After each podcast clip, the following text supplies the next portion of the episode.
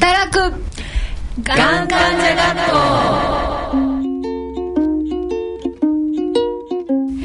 皆さんご機嫌いかがでしょうか？働くがん患者学校、えー、この番組は働くがん経験者家族医療従事者そして企業の方みんなでがんと就労の問題を考えたいということで始めたラジオ番組です。番組は毎月第1週と第3週の日曜日夜9時からお送りしています。では眼学のクラスメイトをご紹介しますあ、違ったか。キャンレンジャー1号学級委員長のゲイリー桜井です。キャンレンジャー2号のボブです。キャンレンジャー3号のファンです。キャンレンジャー4号のジローキャンレンジャー5号ヨッシーキャンレンジャー6号ケンケン。レンジャーセブンシオです。まだねレンジャーに昇格させてもらえないんですポン松本愛媛から今日はやってきましたよろしくお願いします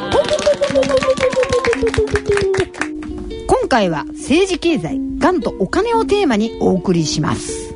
それでは1月15日、日区の眼学進めてまいりましょう。働くがん患者学校この番組は CSR プロジェクトの協力でお送りします。1974年アフラックは日本で初めてがん保険を発売しました。がんと闘う方々のお役に立ちたい。社会に対して責任を果たしていきたい。創業の時から私たちの思いは変わりません。がんに関する啓発活動やさまざまな社会貢献活動もその一つ。思いを形にアフラックは日々社会に対する責任 CSR を果たしていきます。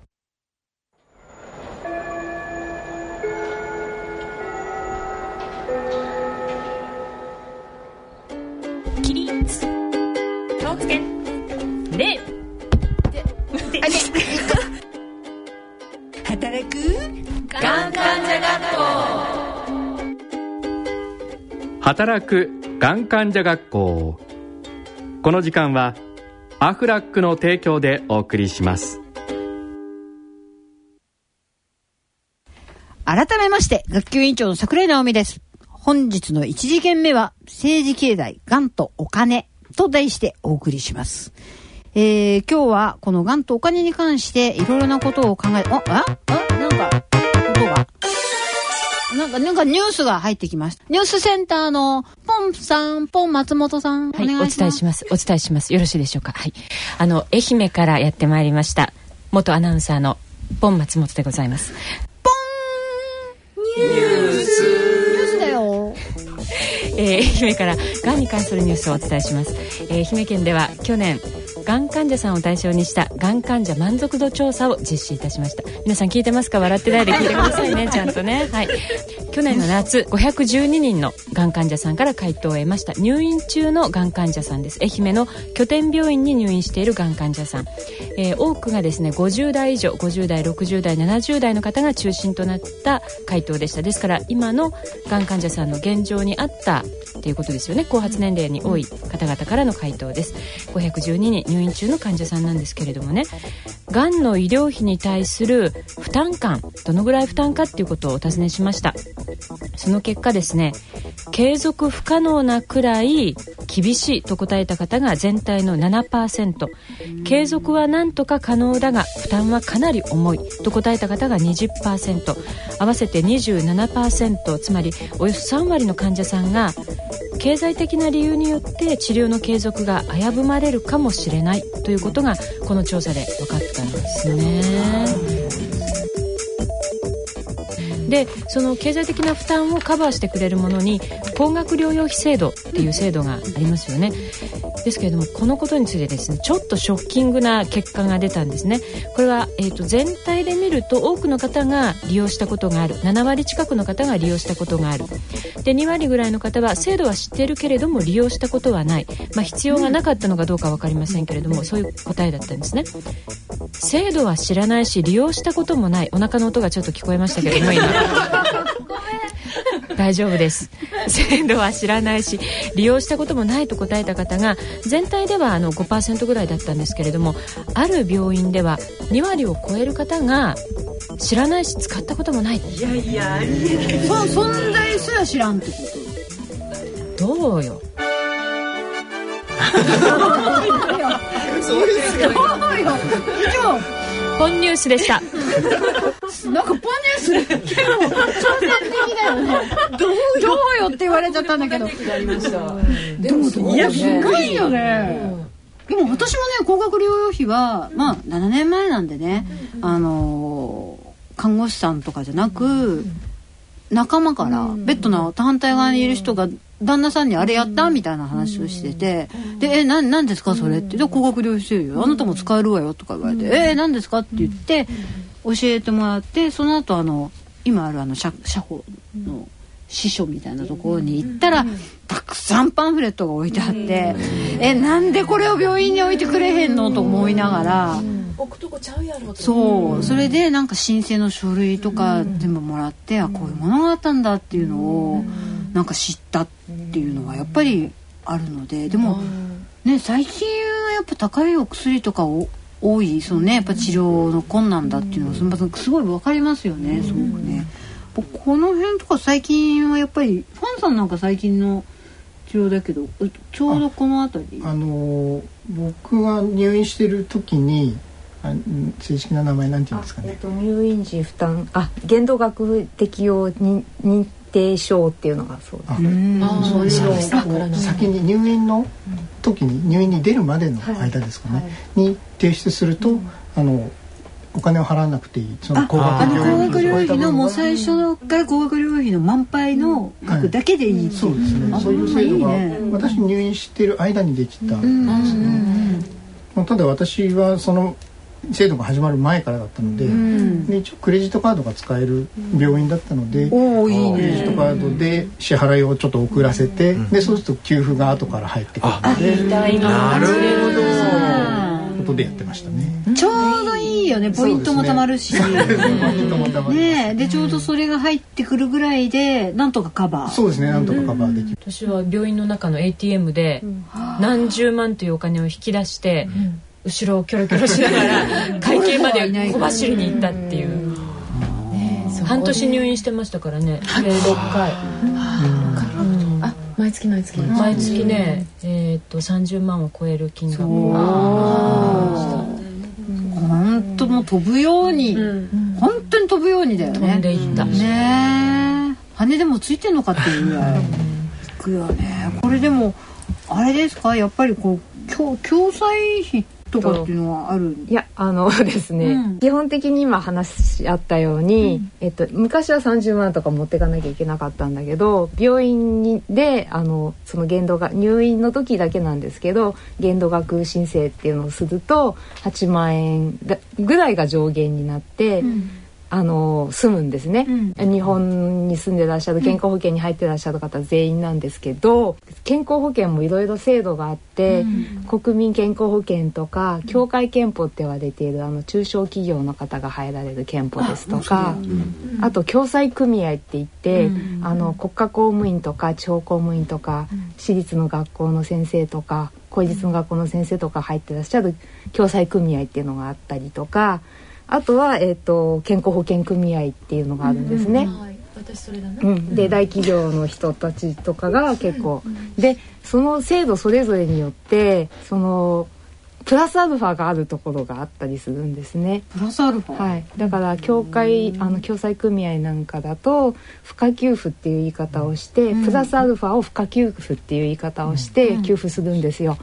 でそれは、うん。そうですね。おおそう、はい。2万円を限度にしたりっていうのが今最近一般的だと思うんですけどだから普通は8万超えたところが、あの全部あの保険の,、あの負担になるんだけれども、それよりさらに2万円の安くする6万円分をそこが負担するっていう形で。それいいな。逆なの？だけ握りしめてるって話ですよ。ねまあ、あの、立て替え払いしとかなきゃいけないけれども、うん。その分、だから税金というか、その後で戻ってくるんですけど、あで見舞い金みたいにもらえる。とは違って高額療養費と一緒にセットで戻ってくるんですよね基本的には。費は8万円超える分だけど、その共済だと2万円を超える分なんで、その額の6万円があの支給される。自動的に。自動的に。まあ、うん、そうですでもあれだよね。あんまりにもがん患者さんどんどんどんどん増えててそういうのが利用者多かったら傾くよね。いやと思います。ね。ね健康保険組合はやっぱりその病気を事前に防ごうとして最近はあの健康診断をもっとしにやったりがん。検診にやったりっていうその策を取ってます。ん。で早く見つけようとかね。そうですね早く見つけようっていうのはやってますね。でもやっぱりあれですよね患者にとっては例えばそその4回申請すると確か4万4千円ぐらいに下がるじゃないですか。多。数該当っていう制度ですね。なかなかでもそこに下がったとしても、でも毎月毎月4万4千円払っていくっていうのは、ボブさんなんかこ子供いてとかだったらいけます？結構厳しいですね。あと高額療養費制度もあれ月またぐとダメなんですよね。そうそうそうそう。おかしいんだ。よね。そう。なんですよね。そう。だから月初めに入院しなきゃみたいな。ね月末はやめて。と外来は別ですからね。別々にだからなんか化学療法とかも頭ともうおけつでそう。ですねあそう合わせ技で一本みたいなうんそう厳しいですよね。厳しいよね。だからやっぱそういうでも仕組みとかをきちんとして、まあ本当厳しければそういうのを本当にうまく、そうそうそうそう。ですよね。ね。組み合わせて、その高額療養制度だってもう、ね当然受けていい権利ですよね。ね。それでこう憲法の側からお知らせをしてくれたりとかはあの一応レターとかそういうお知らせの定期刊行物には載ってたりとかするんですよ。見ない見ない。見ない見ない見ない。ねだからやっぱ日頃自分でちゃんと備えておかないとこれも。そもそもさがん。になるなんて思っちゃいないから。そうそう予習なんてしてないね。ねしてないから。やっぱりそういうところとかももうちょっと病院の方とかもね。うんもうみんな病院側って多分当たり前って思ってるところあるのかもしれないけど、そこはやっぱ当たり前じゃないってことは先のポンニュースでも、配給のコーナーとかね置いといてくれたらいいですねそうですねそうだよねお金払う時とかね入院するそのほらいろん。な書類渡されるじゃないですか歯ブラシ持ってこいとかそれにセットにしといてほしいだってさっきのその限度額のやつなん。か退院する時までにその書類がないとダメなわけですよねだからまあ自分が動けていて入院までの期間とかがあれば自治体とか行って手続きしておいて退院する時でまあ8万円ぐらいで済むとかってできるかもしれないけど翔さんみたいにさもう最初貧血から入っちゃって結果がんでみたいになったらその間って動けないもんね。何にもできなかったんで、うちは主人の会社の私は組合に入っていたんで、まあ、勝手に高額療養費もと戻ってきたんですけど、そうじゃなかったら多分何もわからないしっていうので、うん家族とかにも動いてもらわないと、うんそうですね。本人はあんまり動けない。よね。でもねシングルとかだったらそう。大変だよ都会ねで一人で働いてる人がね病気になっちゃったら友達にも言えなくてうん。心配かけさせたくないとかね。親遠いしとか。そう。だから結局ねやっぱり利用できないまんまとかっていうのはひどいよねそれ。あるかもしれない不よ公平があねっちゃいけないよねそうそうそうやっぱりねうん。当然の権利ですよねうん。これはね病院のソーシャルワーカーとかがやっぱりそういうところをね、あの相談に来たから答えるんじゃなくて、やっぱり言ってほしい。さる通りあのあらかじめみんなにお知らせするような方法をやっぱ考えてほしいっていうのがあります待ってちゃダメなのよね。相談支援センターなんかでね。申請主義だからね。あの逆にもううん伝えに来てみんなね、そういう経済の話ってなかなか言えないことなんで、逆に説明をしに、麻酔の話と同様にやっぱりお金の話っていうのを合わせて説明をしてきてほしいですね。うん。あなんかなんかポンポンチャイム？これ。ポンポンチャイム？なんかポンチャイムが聞こえてきました。ところで今年のみかんの収穫はどうですか？よくぞ聞いてくださいました、愛媛では今年もたくさんのみかんが鈴なりになっています。おめでとうございます。ありがとうございます。静岡和歌山を敵に回して頑張っております。ごめんなさい静岡和歌山の皆さん。以上1時間目の授業でございました。皆さんどうもありがとうございました。ありがとうございました。起立。気をつけ。礼働くがん患者学校働くがん患者学校この時間はアフラックの提供でお送りしています。さて、ここでは、あの、働くことに関して、えー皆さんにちょっとお話をしたいと思ってるんですけど、うん、うん、あれ？なんかまた、また、なんかニュースが入ってきました。う桜井さん桜井さん聞こえますか？はい、はい、あニュースセンターの。いでしょうか？あはい。ポン松本さんですか？すみませんニュース速報です、こちらを優先して。はいすみません。ニュース愛媛の本松本がお伝えいたします。1時間目にもお伝えしたんですががん患者さん満足度調査のそのパート2お伝えしますね。512人の方の回答があったんですけれどもそのうちおよそ半数の方は治療をスタートした時にお仕事を持っていました。その後どうなったかということをお尋ねしているんですけれども個人事業主の方だと3割近くの方が自主的に転業または廃業しているという回答が出ています。公務員の方はね辞めないですよね。辞めえー辞めないですよね。治療前と同様あるいは内容や量を調整して同じ職場で仕事を継続という方が7割ですね。7割。ええーぐらいなんですね、で派遣社員パートタイマーの方々の場合は自主的に辞めたという方が4割を超えているという回答が出ています。でねその治療を継続するにあたって勤務先から支援がありましたかっていうことなんですけれども公務員は当然ですね手厚い支援を受けたそれなりの支援を受けたという方で8割近くに達します。派遣社員パートタイマーの方の場合は支援を受けたっていうのはね5%ぐらいなんですね。5%? えでね8割と5%。うん、で支援どころかマイナスになったっていう回答が2割近くある。で治療開始前を100とした時1年後月収レベルでどのぐらいになったか公務員およそ8割です。会社経営者役員の場合が6割強。会社員の方が5割ぐらい。それでも月収で半分になってるんですよね。個人事業主の方はえ治療開始前と比べて4割まで減ってますし直撃だよね。うん、派遣社員パートタイムアルバイトの方は2割を切る。という現状が浮かび上がっています。ですからあの自由記述欄にねあのこういう声があって、えー高額療養費制度もあるんだけれども収入がなくなって医療費が増えると大変こういう声が寄せられました以上ポンニュースでした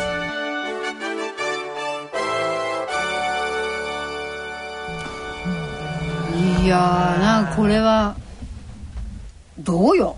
どうよなんかわわかるよね、でも。うん。実感だよね実感としてなんかもう、うん、わかりますね。翔さんなんか、パートだからね。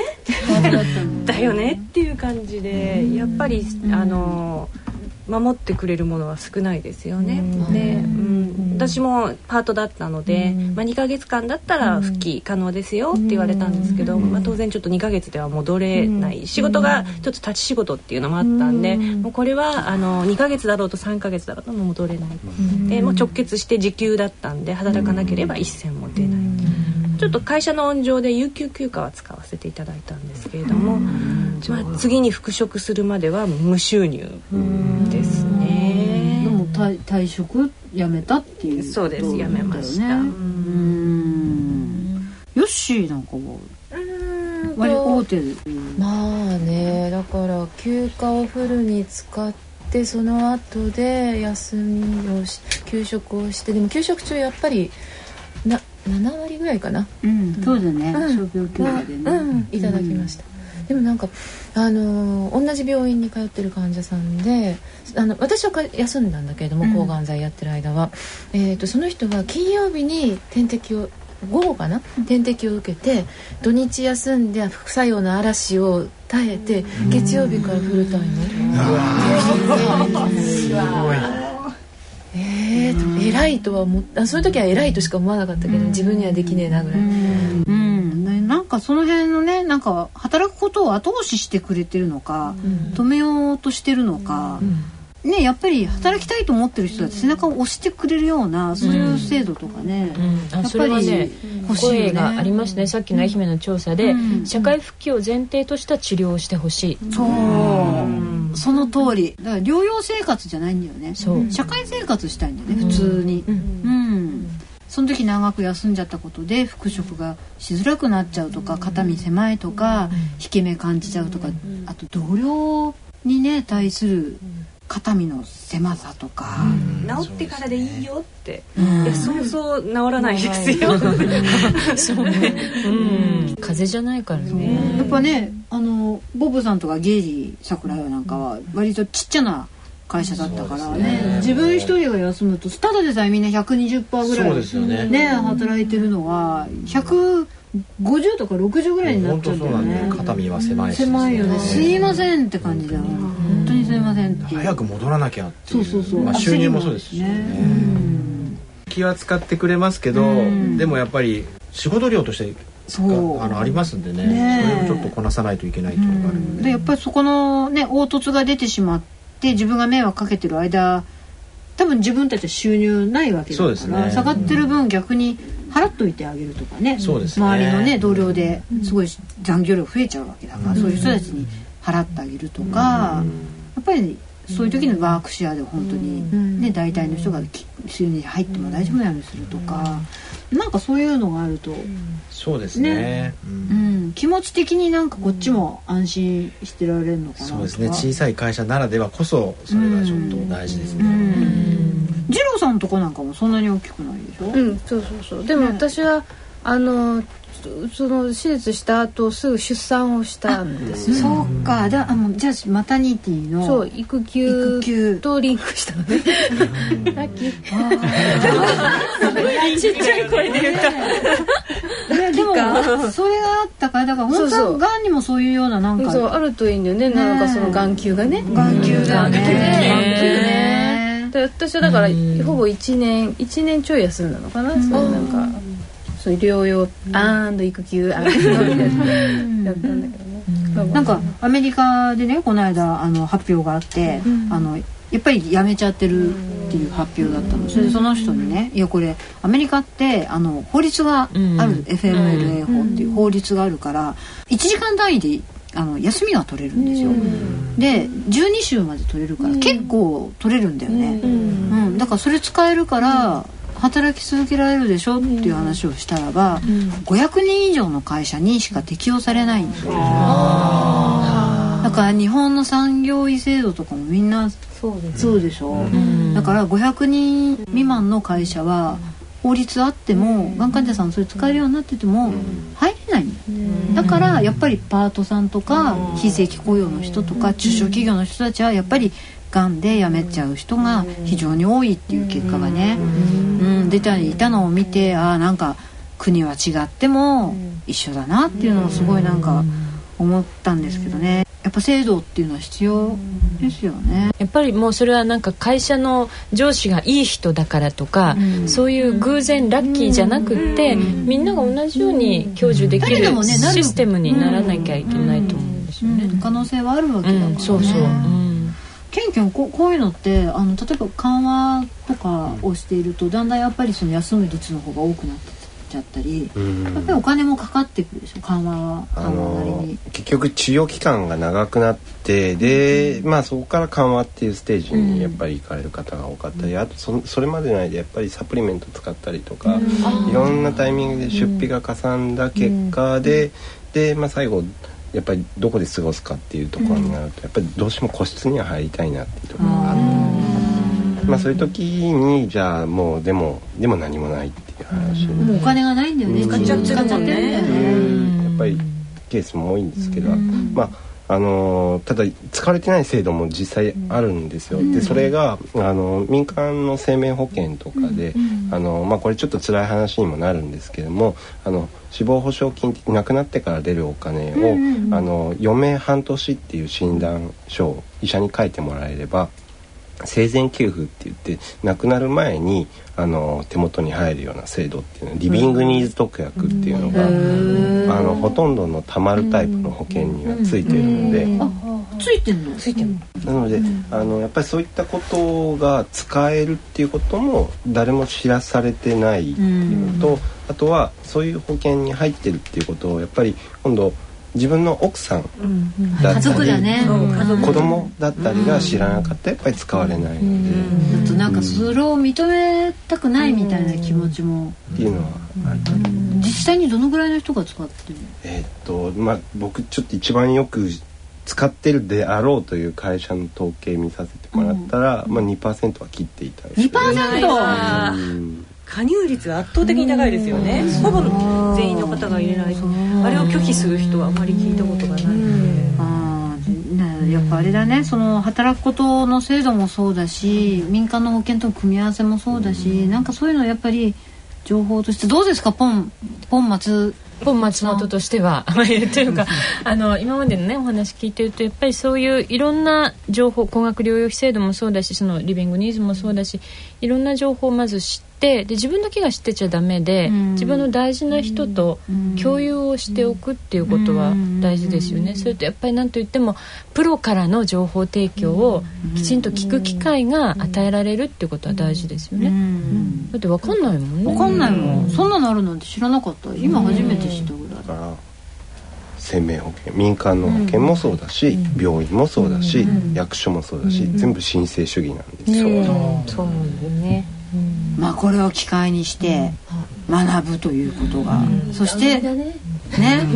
で働く権利も学び、どうやって働きながら治療を続けられるのかと、それをどうやって支えてくれるのか、でもなければないで私たちで声を上げて作っていけばいいし、そうですね。そういうことやっていかなくてダメだっていうことですね。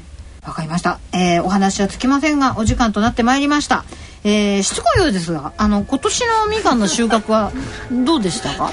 おかげさまで、えー静岡和歌山を抜いてなんとか1位になりたいと 愛媛のみかん農家の皆さんはい頑張っています、応援してください、はい、対岸みんな成で就祈っております。えー本日の授業はこれにておしまいということで、えーお疲れ様でした。お疲れ様でした。働く。がん患者学校。働く。がん患者学校。この時間はアフラックの提供でお送りしました。がんからの出発。命見つめて。番組をお聞きの皆さんからのがんについての闘病記ご意見ご感想をお待ちしております郵便番号107-8373ラジオ日経がんからの出発お便りの係。郵便番号107-8373ラジオ日経がんからの出発お便りの係宛てにお寄せください。番組サイトへのアクセスもお待ちしています。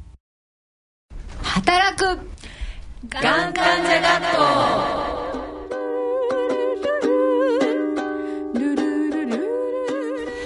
回の放送はいかがでしたか？お金の話、いろいろ考えさせられますね。さて、番組では質問、疑問、ご意見、ご感想をお待ちしております。宛先は、こちら番組へのご意見ご感想はラジオ日経働くがん患者学校係で受け付けておりますメールの方は命アットマークラジオ日経 .jp 郵便の方は郵便番号107-8373東京都港区赤坂1-9-15ファックスでは東京03-3582-1944いずれもラジオ日経働くがん患者学校係までお寄せください。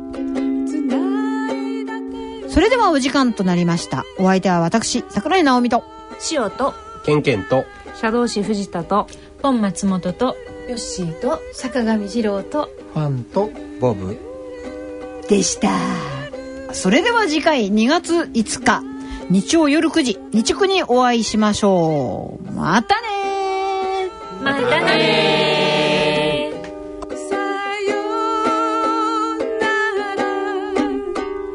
働くがん患者学校。この番組は CSR プロジェクトの協力でお送りしました。眼学